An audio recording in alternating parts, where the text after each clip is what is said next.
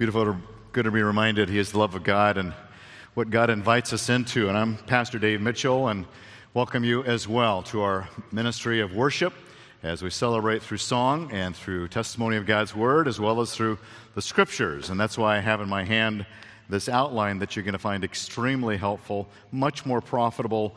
Your time will be invested here as we spend this time together.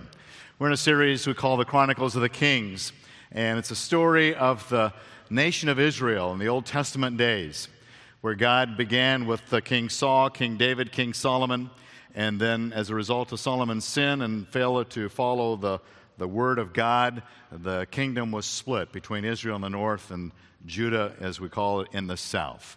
And then there is a succession of kings that occurred both in the north and the south.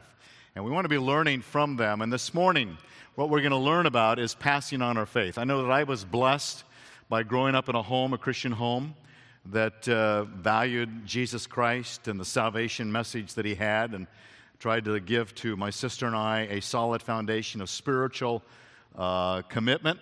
And uh, early on in my life, made that commitment to Christ as well. And uh, there are a number of you who grew up in Christian homes as well.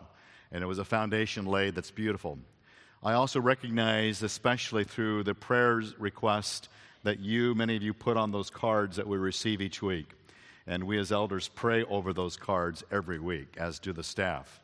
And I recognize that many of you are burdened and concerned and prayerful over the fact that the investment of your efforts to help your children or grandchildren, nieces or nephews, to be part of what they grew up with, and yet they have wandered away and there is no heartfelt commitment. Uh, there is no allegiance to follow Jesus Christ. There is not a biblical framework of thinking that they are experiencing today. And our hearts go out for you. And so, whether you have this spiritual foundation that is being passed on, or for those who have not quite secured it yet in their spiritual lives, this is the time that we want to talk about some of those things and give you some insight that comes from God's Word as we look at the Old Testament, sometimes people get the sense that the Old Testament is just a bunch of boring history and a bunch of difficult names that we can't pronounce and a place that I've never been that I don't quite understand.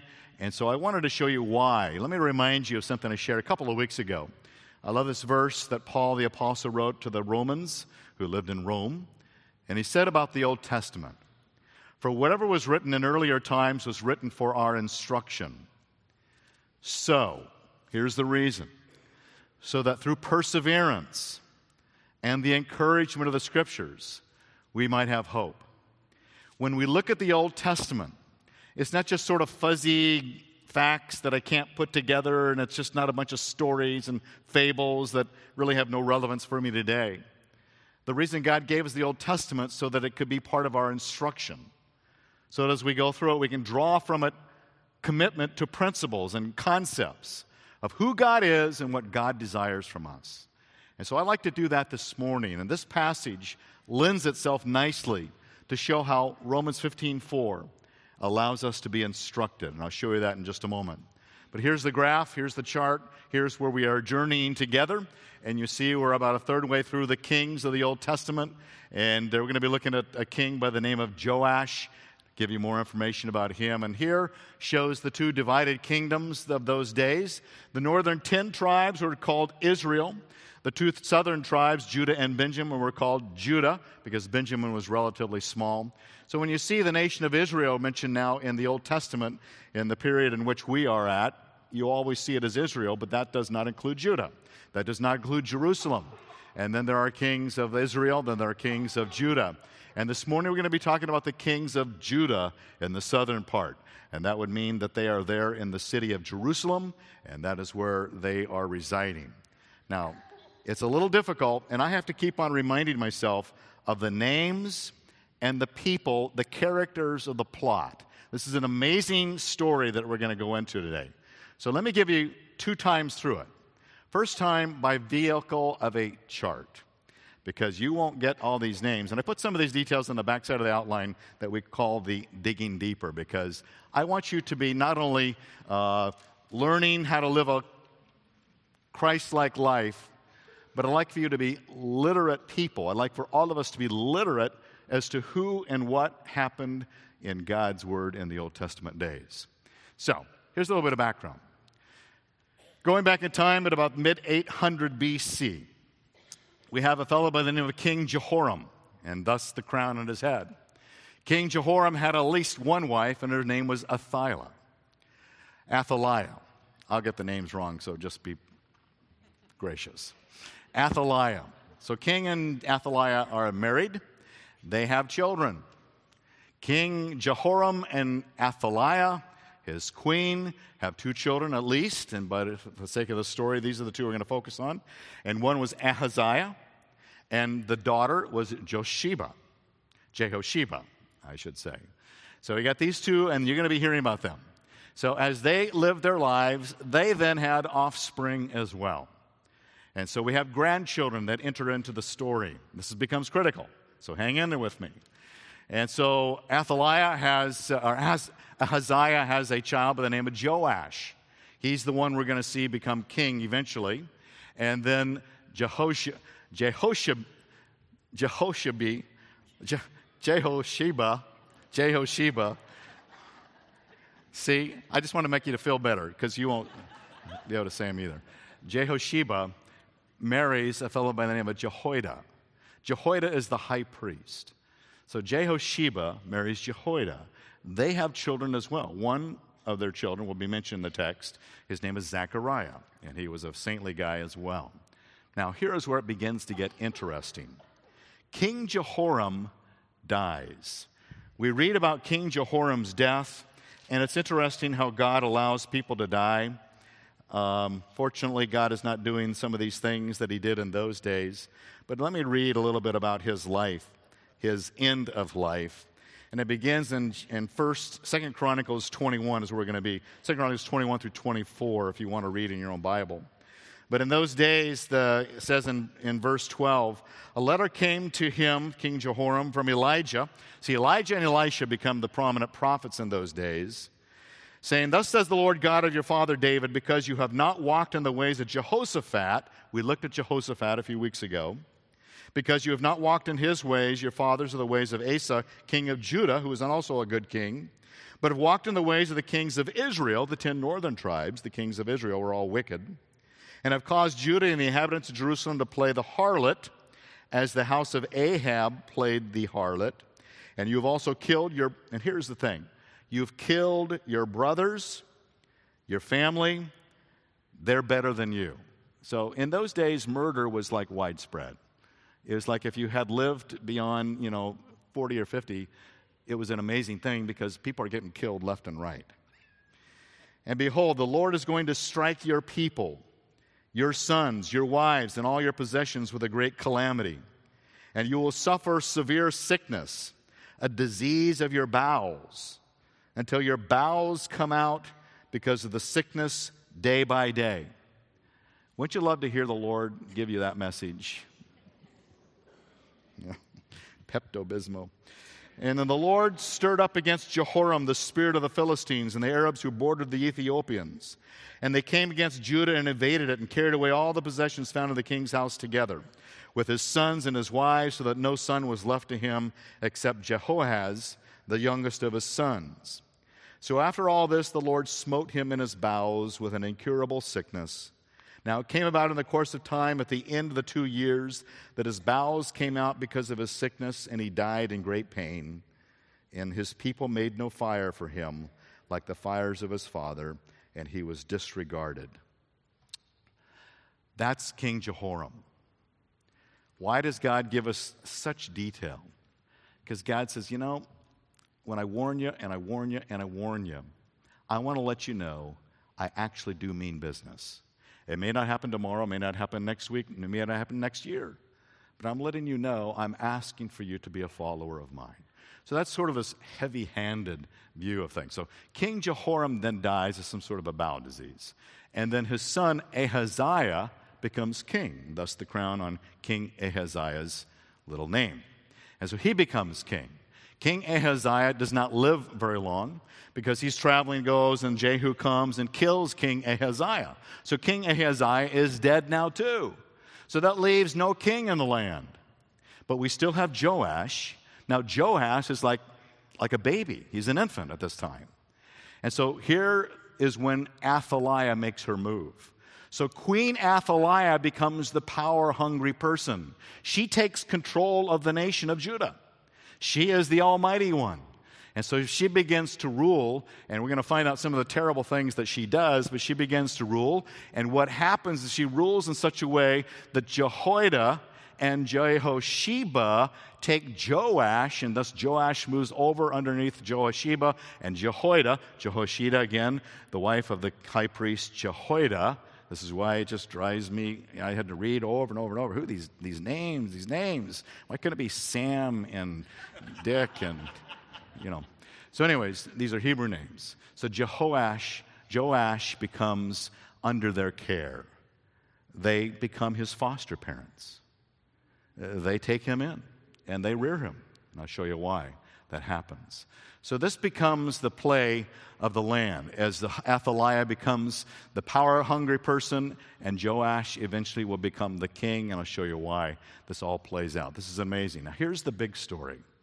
In Scripture, just sort of for the sake of teaching and just in a broader sense, there are eternal truths in God's Word that are just timeless and important for us to all know.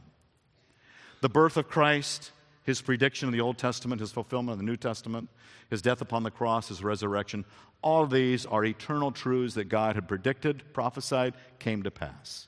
Here's another eternal truth. Here's the big story. In fact, in almost in any scripture you go to, there is a big story of God's work in eternal nature of it, and then there is a more specific challenge for us in a personal way. We're going to look at both of those today. So here's the big eternal, big picture of God. God has a plan, and the promise is that Jesus will come from the line of David. That was a key critical promise from God. It's repeated a number of times. I show you the, the scriptures are there for you, but I'll read in 80, Psalm 89. It says, I have made a covenant with my chosen. I have sworn to David, my servant.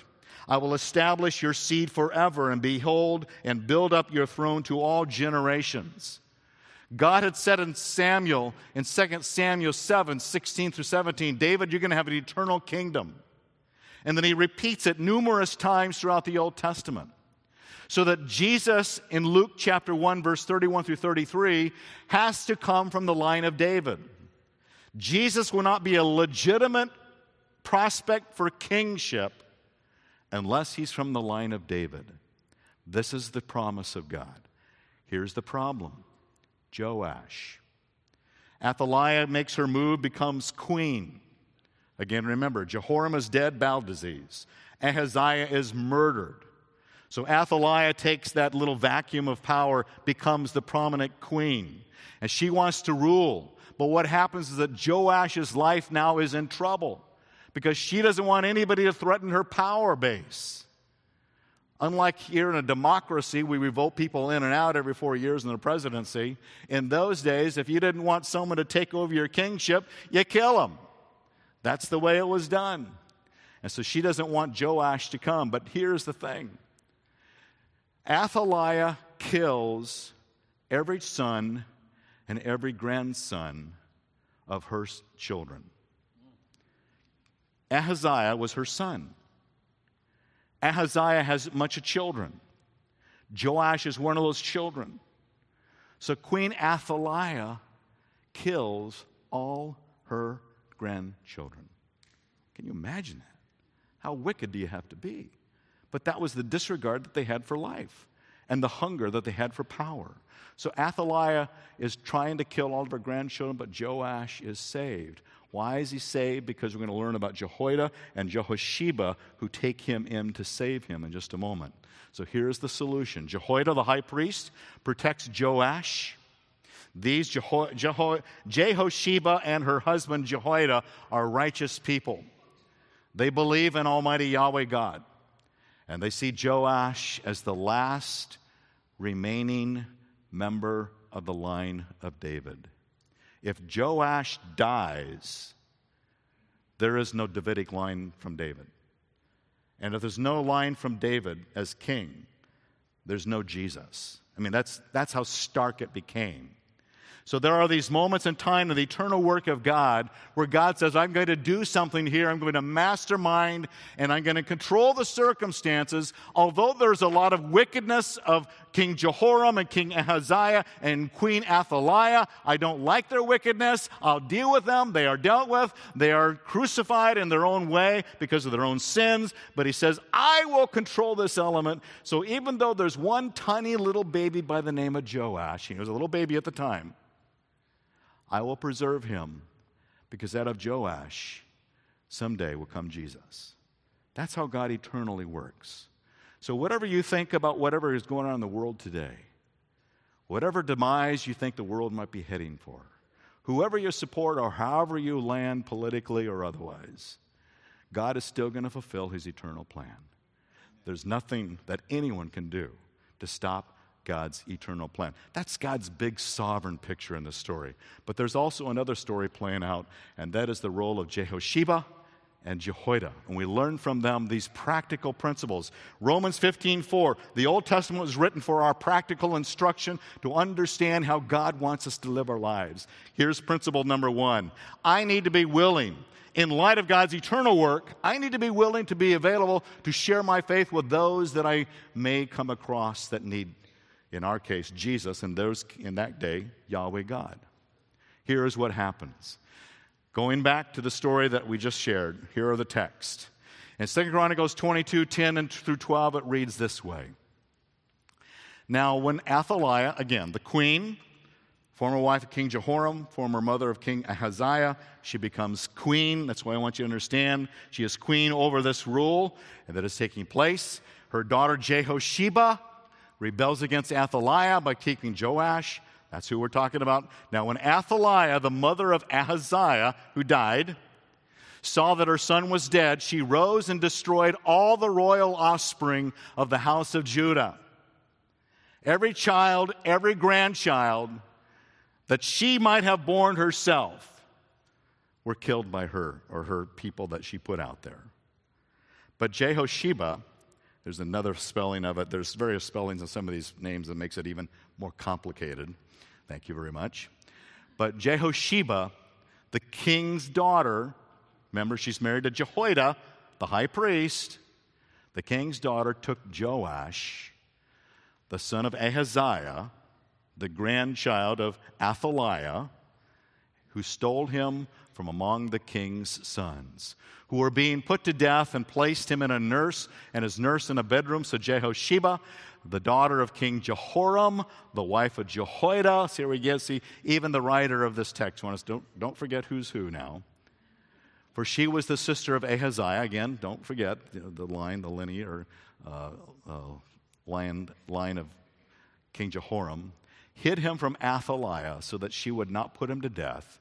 He was hidden with them in the house of God six years while Athaliah reigned over the land.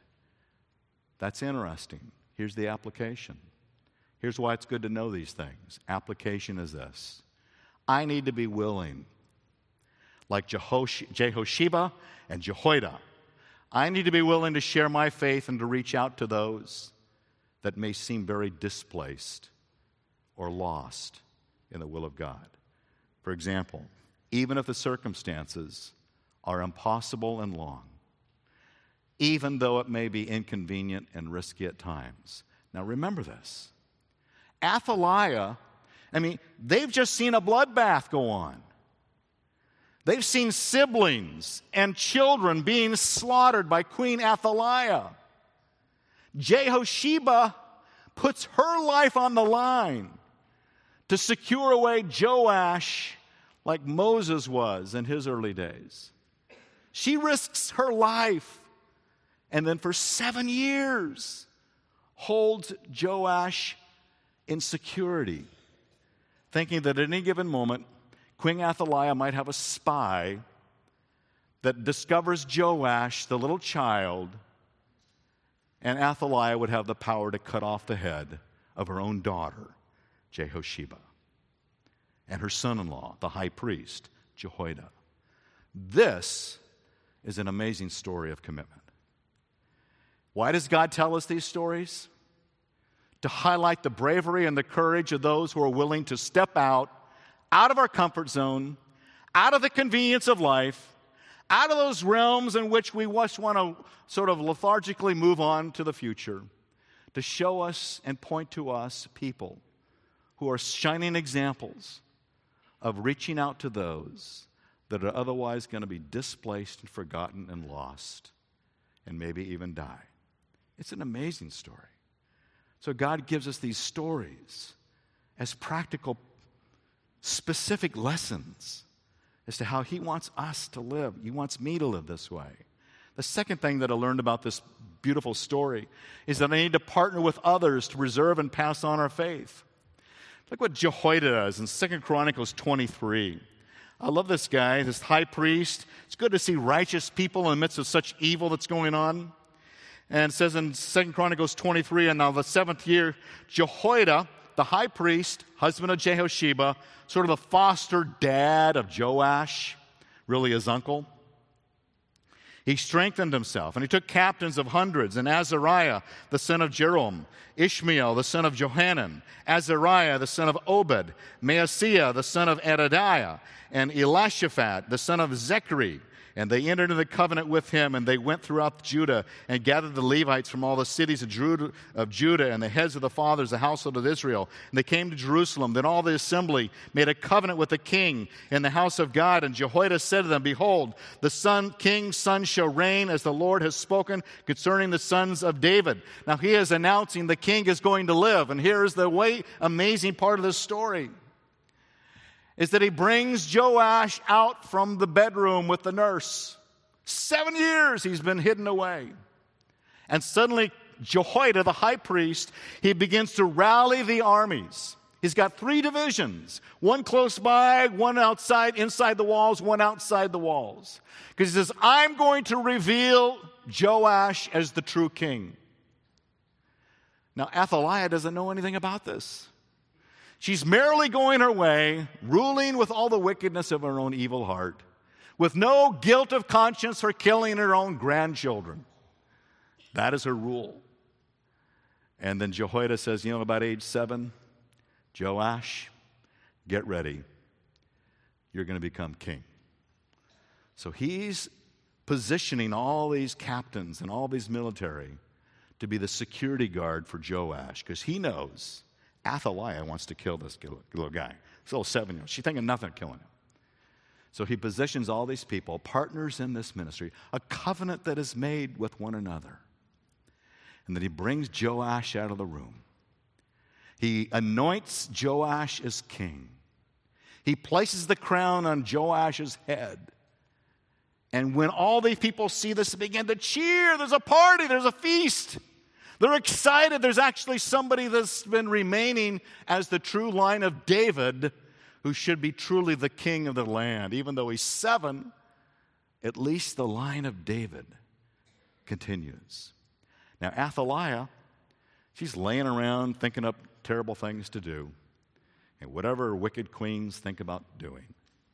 And then she hears, she hears this noise. She hears a party going on. She hears people cheering. I don't know what she's thinking. She, she may be thinking, oh, I bet they're going to throw me a party. She's so self absorbed. So she comes out, and then she sees Jehoiada, her son in law, standing with Joash, anointing him as king, presents him to the people of Judah. Here is your king. She sees this. And what she do? She yells, Treason! Treason! That's what she yells to him. You can read in the text. And nobody pays attention to her. They dismiss her. You're, you're yesterday's news. And the Jehoiada puts out an order to all these military that he's got surrounding Joash take her, but don't kill her in the temple courtyard. We don't want the blood, we don't want the stain. It's against the law to do that. So they guardsman takes Athaliah, takes her out to the horse gate, and kills her. That's how you dealt with people. you if you don't like someone, you kill them. I don't know. That's why the Middle East, why it's so bloodied over there, why our heads getting cut off. It's been that way for thousands of years. And so they kill Athaliah, and King Joash is now installed as king. He's seven years old. You know, what's a seven year old thinking about? When do I get my first bicycle? You know, so obviously Jehosheba and Jehoiada then have a calling. Their calling has been to take this little forgotten, overlooked victim of abusive parents and bring that child into un, under their care for them to teach him to nurture him and what's important. And what is the outcome of that? Jehosheba and jehoiada as essentially aunt and uncle but also foster parents began to teach him these things to focus on what is important to god. This is so critical. So, little seven year old grows up under their tutelage. And they began to train him and teach him. And, and I put on the, the outline, and you'll see some of them but, that are listed there. But notice some of the things that are passed on. And this is what is so important for you and me. When we have the opportunity to reach out to those who are displaced, to foster child, to just love and care for those that maybe come within our realm, to teach in a class, teach in a Sunday school class, to mentor and nurture those who need Jesus Christ. These are some of the things that were being taught by Jehoiada and Jehoshabe. That's why these things are important. They're practical lessons. In verse 16 of 2 Chronicles 23, it says, Then Jehoiada made a covenant between himself and all the people of the king that they would be the Lord's people. We need to pass on what it means to be the Lord's people. This is the way we live our lives, the values. In verse 17, it says, And all the people went to the house of Baal and tore it down, and they broke in pieces his altars and his images and killed Mattan. They killed the priest. You know, at least today, when you don't like your pastor, you fire him. I'm glad I wasn't a priest in those days. They killed Mattan, the priest of Baal, before the altars. One of the things they passed on to little jo- Joash is you need to get rid of sin, get rid of the Baals, purify, purify this kingdom for your sake. Verse 19, or actually verse 18. Moreover, Jehoiada placed the offices of the house of the Lord under the authority of the Levitical priest, whom David had assigned over the house of the Lord. You begin to install and put in place godly authority. You, you pour into the child that you want to rear what it means to be under the spiritual authority of godly people that want to watch out for you, care for you. In a church, it's elders, it's pastors, it's godly leaders of all kinds that we begin to show the structure of how God is designed to not go it alone, but under the authority and the context of a community of people. That's what he's teaching little Joash. These are key principles that are being passed on. And it says, And they offered burnt offerings to the Lord as it was written in the law of Moses, with rejoicing and singing according to the order of David. They passed on to little Joash. Not only should you have a structure of godly leadership under which and through which you can serve God, all Yahweh, but you should be a person, a man of worship, a woman of worship, as the case might be. They rejoiced and they had feasts and they had altars and they would sacrifice those. In, in Jehoiada and Jehosheba saying, Joash, this is critical for you in your growing up years, that you understand the priority and the premise of all that God desires for you. They passed on the heavy, important priorities of what it means to be the Lord's people. And it goes on to say these things in verse 19. So he stationed the gatekeepers of the house of the Lord so that no one would enter who was in any way unclean. Purity and holiness, Joash. And he took the captains of the hundreds and the nobles and the rulers of the people and all the people of the land and brought the king down from the house of the Lord and came through the upper gate of the house and they placed the king upon the royal throne. So all the people of the land rejoiced and the city was quiet for they had put Athaliah to death with a sword. They rejoiced over her death, they rejoiced over a new king. What God is saying to us is that we pass on what is extremely important to Him. Other things, live faithfully in your community, look for, uh, and I don't have time to go into it, but in the next chapter, He begins to restore the temple. He takes a tax from the people. He puts a bucket outside the temple, cuts a hole in it, He says, Give all your extra for the restoration of the temple. And they had so much money, it was overflowing with money.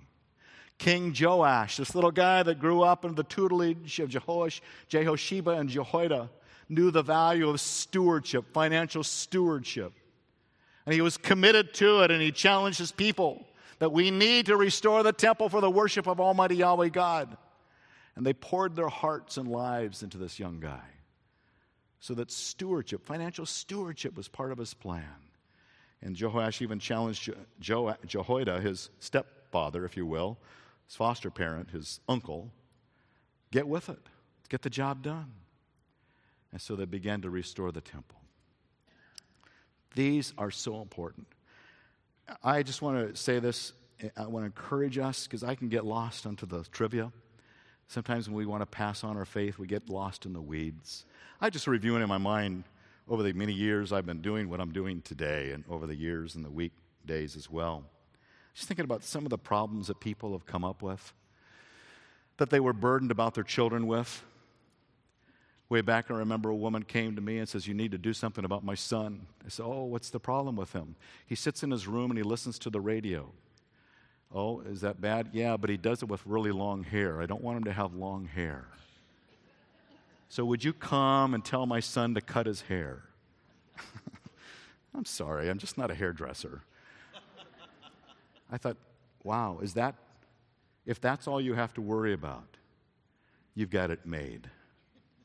I've had others that come to me and complain and want to leave the church because in previous churches, you're all really good, as the previous churches that I had that are really, no, they're all good. But a man wanted to leave the church and his children weren't walking with the Lord and he left in an angry way. And the reason he left in an angry way is because he got rid of the pews and put chairs in the, in the worship place. Is that? That is what you want your children to stumble over? That's the kind of attitude you want your children to see? That, that is a priority of God, what the seat looks like. We cared about what the seats looked like, they wouldn't be pink. You know, we'd, we'd have another color. So we just don't care. As long as they're comfortable, but you don't have a headrest so you fall asleep. We don't want that. But we shouldn't get, we shouldn't get caught up in some of the trivia. We've even had people leave over things like the bylaws. The bylaws. I can't find anything in Scripture about bylaws. Orderliness, absolutely. But bylaws? That's what you're going to get upset about? It's so frustrating that there are those that raise to a level of prominence. And I can't fellowship with you if that's how you think about pews and bylaws and length of hair. These that I just read from Second Chronicles 23 and 24, that's worth fighting over. That's worth giving your life for. That's an investment for forever. When we pass on our faith to our children, let those be the things you think about and emphasize and model the most. Model stewardship.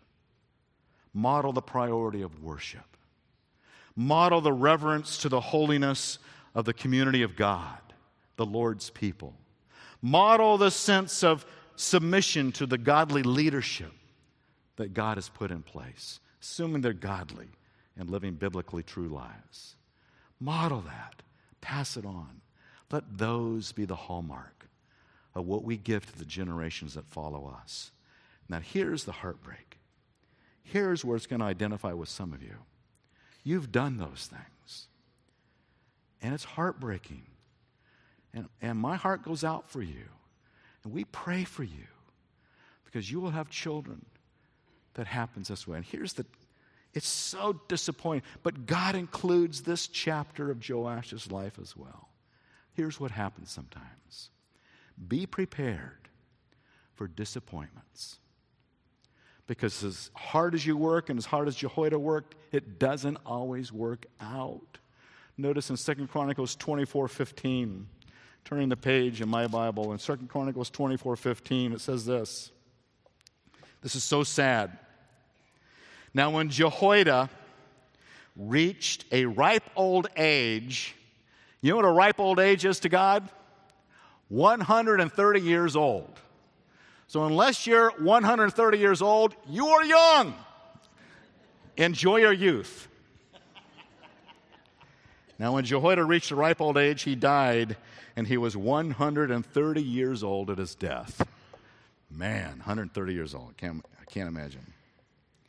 And they buried him in the city of David among the kings because he had done well in Israel and to God and his people.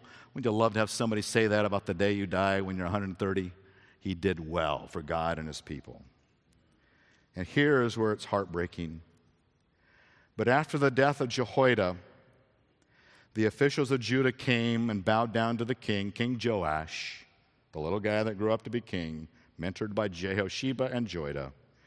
These officials of Judah came to King Joash, and the king listened to them.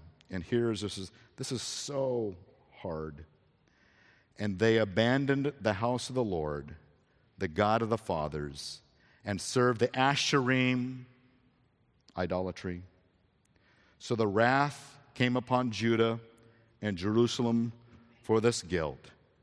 And yet he sent prophets to them to bring them back to the Lord. Though they testified against them, they would not listen. Here's, here's how bad it got. King Joash listens to this new peer group that comes along and says, you know, Asherim are not all that bad. Let's, let's compromise. Abandon Yahweh God and take on what the world is doing. Let's, let's do it the way the other, let's live like the other countries live. We don't need to have this exclusive thing where we think our only one way to heaven is through Yahweh God. There's many ways to God. So the Asherim are the way. So God sends Zechariah to King Joash. Who's Zechariah? Zechariah is Joash's brother, in essence. You see, Jehosheba, Jehosheba and Jehoiada had children. One of their children was Zechariah. So Joash, foster child, if you will, nephew, comes and grows up with Zechariah. Zechariah becomes a prophet of God, a godly, sainted man. Zechariah goes to Joash and says, Joash, stop. Come back. This is not how you were raised. These are not the values that mom and dad taught us. Come back. What does King Joash do? What they always did when they didn't like what they heard. He killed him. He killed his own brother, a guy he grew up with. And then it says, and he disregarded all the good that Jehoiada had done for him. He turned his back on all that Jehoiada had done. So I just want to let us know it doesn't solve a problem. But for those of us in this room where we have worked hard to do what this text tells us to do, we may be disappointed. And there's a question I'm going to ask God, and is this God, when we pray for these lost souls of our family members that do what King Joash did, did and turned his back, God, why didn't you come and call them back? Why didn't you restore them? When will you restore them? I don't know why God does what He does. But when I get to heaven, I'm going to ask Him, Lord, there's a lot of people we prayed for. There's a lot of moms and dads at Calvary Church who are heartbroken over the spiritual condition of their children and grandchildren. And we prayed for them, we witnessed to them. They were reared well. So why? Why did King Joash and why do these others not come back? And I'm telling you, I don't know why. I have no idea. But that God keeps us on our knees, expectantly trusting Him, that in the midst of even that disappointment, like King Joash, we still say, God, but you alone are the one we serve. So let me wrap up. Therefore, if you're passing on your faith to those and maybe they're not walking with Jesus now, don't give up. Be faithful in passing on your faith, regardless of the circumstances, regardless of the results. Don't let them take you out spiritually of saying, God, but you are still my God. Keep trusting Him. And secondly, if you're one who has received all this good from parents and grandparents and godly teachers and leaders, then please grow f- your faith deep and wide. Let it be something that doesn't get blown away by new counselors that come around and say, you know, that was good for those days, but now we got a new way of thinking. We got new truth. Let it be your new truth, new ways, because it's the way the world is today. Times, times. Don't do the times have changed. We got to get with the new current way of thinking. Would you grow your faith deep and mature and become part of a mentoring program here at Calvary Church or wherever you can find it to deepen and grow that faith. Now, I'd like to illustrate how practical this can become. We have a family here in our church that is reflecting at least one way. I'm going to invite them to come on up here, Mark and Bronwyn and Mark, to come on up here for just a sec. I'd like for you to hear what Mark and Bronwyn have been doing in investing in the lives of those that otherwise might be overlooked. And so I'm going to let them tell a little bit about their story.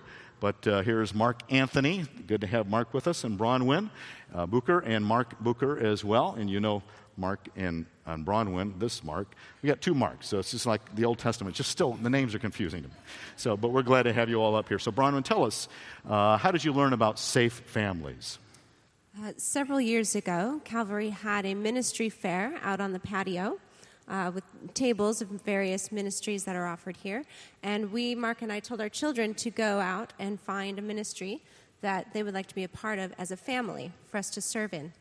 Um, all five of our children came back and said, Safe Families for Children. Uh, we asked them why, and our youngest, Emma, summed it up best and said, If I needed help, I'd want someone to help me. All right. And the beautiful thing about safe families is where there are families that have children at some sort of risk for one reason or another, where moms and dads are having some sort of a struggle, and rather than put them into some system that is out there, governmental or otherwise, safe families is where families come along and receive that child, whatever the age might be, like good old Mark here, and uh, provide a home for them for whatever length of time might be required. It becomes that way to receive someone and essentially do what Jehoiada and Jehosheba did for Joash. It becomes that safe family for them. And so, Mark, tell us how uh, this has impacted your family. Um, I, I, think for all of us, it's made us realize how many hurting people there are out there and how many opportunities there are, literally right in your own home, to show the love of God. And uh, you know, you get involved with safe families, they show up on your doorstep, sort of. it's, uh, um, but it's, it's, uh, you, don't, you don't have to, you don't have to go overseas to, to, to help. There's opportunities right here. Yeah, and we're so thankful that you guys have done that. And uh, how long, Mark, have you been staying with the Bookers here so far? Um, for like almost a year. For a um, year? Yes. All right, that's a good commitment. Here's a little video that gives you a little bit about Mark Anthony's uh, story and his situation. Let's take a look.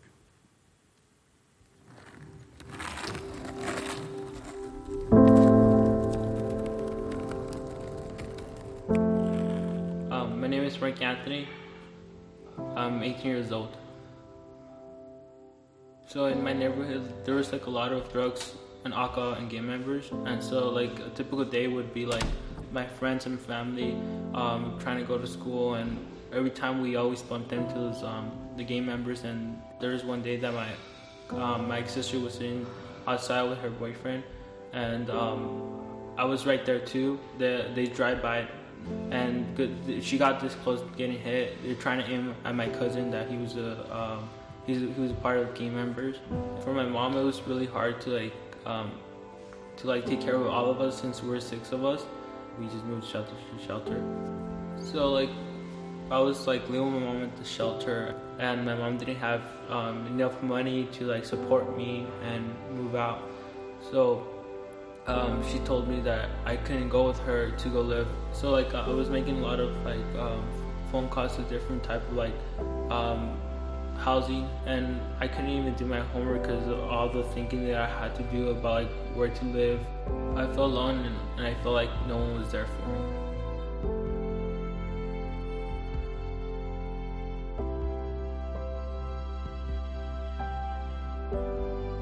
So one day, um, my social worker gave me a, a, a, number that she knew that I would, was going through. I just got the number, just threw in my backpack without even like carrying. I, out of nowhere, I just had like faith again uh, that I should like try to call. I pull my number out of my backpack and Safe Families um, answered. something that they told me about same family is like there's like many people volunteering, and I just can't believe it how like they would give out their time and, and you know and help out like you know like youth and especially since uh, you know I was 18. Being part of like the Booker family is pretty amazing because there was like one day that there was like a wedding and um, I was just sitting down on the couch and a lot of people asked me, "Oh, is this your house? It's really pretty." And I was like, I was like, "Yeah, it's, it's where I live." I didn't want to tell them just like straight out. Bronwyn and Mark invited me like out to eat with them at the table, and, and I did. I was sitting down, and there was other people at the table too, and they they asked us all for names, and I said we're all family. And said, "Yeah, he, yeah, they're, there's my sons and kids," and and I feel like you know family you know, it felt great that you know that I had that experience. Having like a family that cares and and supports me is like something that I can never ask for more. You know, I would like to thank all the volunteers from Safe Families for volunteering their time. You know, you don't have to be 100% ready because there's um, so many kids out there that need the same help as me.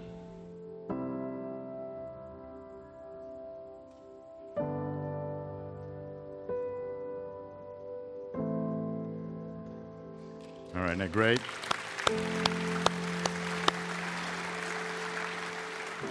I couldn't help but notice that Bronwyn gave you the job of slicing up the onions. yeah. So, yeah. That'll bring tears to all of our eyes. But uh, I know that we're excited to have you here, Mark, part of the Calvary family and part of the high school group, thinking about going to Albania with a high school group uh, coming up as well. And tell us a little bit about what you see in your future. What's next for you?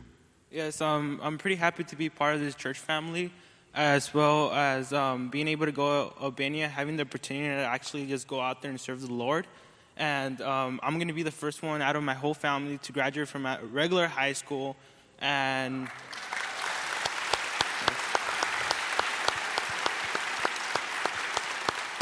and um, as well as go to college. I'm pretty excited because I already got accepted to one. I, I applied to 20, 29 colleges.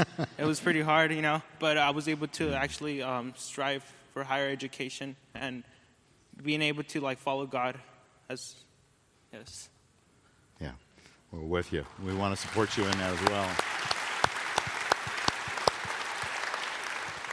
Thank you for being part of our larger family. Thank you for being part of the Booker family. Thank you, Bronwyn and Mark, for your sacrifice. In many ways, it maybe doesn't feel like sacrifice, but it's an investment and really giving of themselves. And the Bookers have been a great model that over the years. I think you grew up with in your background, your home life. It was all part of giving and reaching out to others. And so I want to pray for uh, Mark as he continues on. And would you join with me in prayer and be prayerful of what God has for him, that, that we have these opportunities to reach new people that God brings into our sphere of influence and really make an eternal difference in their lives. There's going to be out in the lobby a table that talks about safe families, and just as uh, uh, Bronwyn and Mark's children learned about safe families, maybe you'd learn about it. Maybe something you will want to invest in and help families out there that need this kind of love and uh, uh centered around Jesus Christ. So let me pray for, uh, for them all. Father, we come to you and thank you for uh, your blessing upon the, the Mark and Bronwyn. Thank you, Lord, for their lives. Thank you, Lord, for uh, the work that you have been doing in their lives over the many years, and now especially over this last year that God, Mark Anthony, has been brought into their home to provide a safe haven, a place where Christ is preeminent, a place where just lots of fun of being a kid can be enjoyed. We're having other siblings that he can uh, commingle with, and Lord, to be part of an educational program and to be the first in his uh, family to graduate from high school and then to pursue college as well. God, in so many dimensions, we see your hand upon Mark as you're continuing to work in and through his life. We commit Mark to you, God. May your great purposes be fulfilled in his life. May he continue to pursue all that you have for him. And Lord, of those 29 schools, open the right door that he would go to the one that would be best for him. Guide him on that journey, and Lord, let us have the privilege of watching your wonderful work in his life. And we commit them all to you now. In Jesus' name, and all God's people said, Amen. Amen. Thank you for being up here.